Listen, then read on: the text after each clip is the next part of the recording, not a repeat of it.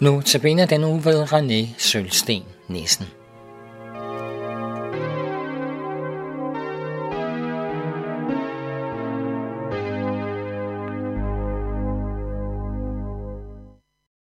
Jeg hedder René, og jeg vil i den her uge være din vært her på andagsprogrammet Nusabene. Og temaet for den her uges programmer er, at vi skal se nogle, på, nogle af de her skriftsteder, der karakteriserer Gud som en frelsen og tilgivende Gud. I går der havde vi fat i Esajas, og i dag så skal vi have fat i, et, i en anden profet. Vi skal nemlig have fat i Hoseas. Hoseas han virkede i begyndelsen af det 800 før Kristus i det nordlige Israel. Og ligesom Esajas, så var Hoseas' budskab både karakteriseret ved doms og nådes profetier. Det, som Hoseas nok er mest kendt for, at, at det er faktisk lidt grotesk, men han blev faktisk påbudt af Gud til at gifte sig med en prostitueret og få børn med hende.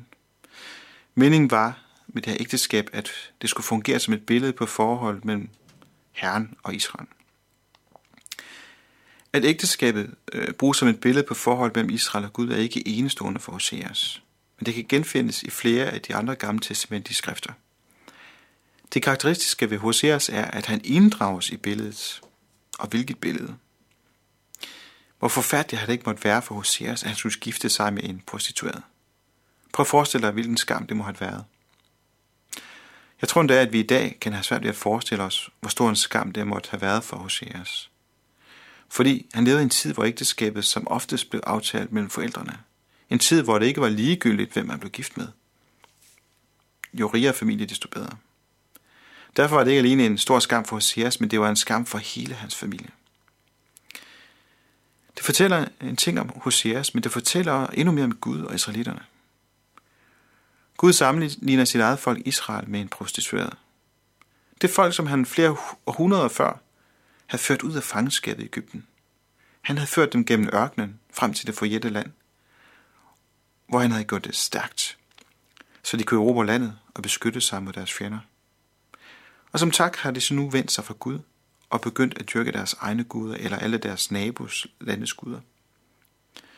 Og i kapitel 1, vers 4 siger Gud så til Israel, Landet hurer sig bort fra Herren. Jeg tror ikke, vi kan forestille os, hvor stor en smerte israelitterne havde forholdt Gud.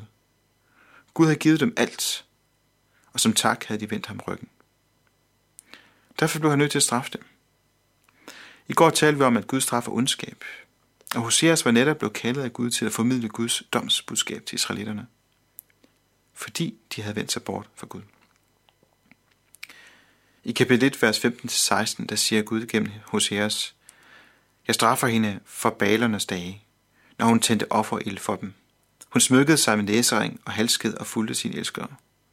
Men mig glemte hun, siger Herren. Derfor vil jeg lokke hende, jeg vil føre hende ud i ørkenen og tale til hendes hjerte. Der giver jeg hende vingården tilbage og gør Akos dal til håbets port. Der vil hun svare mig, som da hun var ung, som dengang hun drog op fra Ægypten. Profetien fortæller med domsbudskab, at israelitterne som straf ville blive ført ud i ørkenen, fordi det var begyndt at dyrke andre guder. Det var domsbudskab, som gik i opfyldelse, da folk blev sendt i eksil. Men vi skal ikke stoppe der. Profetien handler også om, at Gud midt i folkets nød, under deres eksil, vil tale til dem, og at de der vil nå til besindelser og vende om til Gud. Det viser for mig at se noget helt unikt og fantastisk ved Gud. Gud er ikke en sadistisk Gud, der elsker at straffe dem, som gør oprør mod ham. Han straffer, men mest af alt ønsker han at tale til dem og få dem til at nå til besindelse. Så de vender sig fra deres onde indstilling og begynder at tro på ham. Det gælder ikke kun for israelitterne, som på den her tid gjorde oprør mod Gud, men det gælder også os i dag. Når vi går vores egne veje, og ikke Guds veje, når vi følger vores egen lov i stedet for Guds, når vi gør oprør, så vil han prøve at få os at tale. Med det formål, at vi må nå til besindelse og vende om til ham i tro. Gud elsker os mennesker. Han ønsker ikke at straffe os. Derfor ønsker han, at vi må nå til besindelse og omvende os fra vores ondskab og tro på ham. Der vil han tilgive os for alt det, som vi gør forkert. I slutningen af Hoseas' bog står der nogle dejlige vers om, at når vi omvender os, vil han helbrede vores frafald og elske os med glæde. Der står i kapitel 14, vers 5-9. Jeg vil helbrede deres frafald og elske dem med glæde. Min vrede vender sig fra dem. Jeg er som dukken for Israel, der skal blomstre som liljen og slå rødder som Libanons træer. Dets grene skal brede sig, så det bliver et prægtigt som oliventræet, dufter som Libanons træer. De, der bor i det skygge, skal dyrke korn på ny. De skal blomstre som vinstokken, berømmes som vin fra Libanon.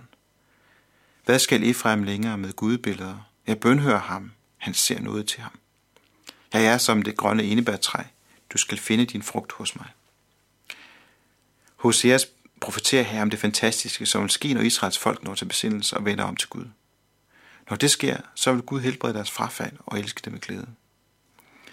Det er for mig at se et utroligt stærkt vidnesbyrd om, at Gud han er en elskende og tilgivende Gud. Ligesom Hoseas skulle elske den prostituerede, så elsker Herren til folk her. Ved at helbrede folkets frafald, så vælger Gud at glemme alle de gange, som folket har svigtet ham, og begyndt at følge og dyrke andre guder.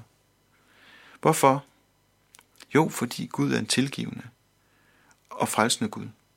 Gud elsker folket, og det er med en kærlighed, som er beskrevet i stærke billeder. Men versene de peger også frem i tiden. For Israel samles med et træ, hvor dem, der dyrker jorden i det skygge, også vil fordele i Guds velsignelse.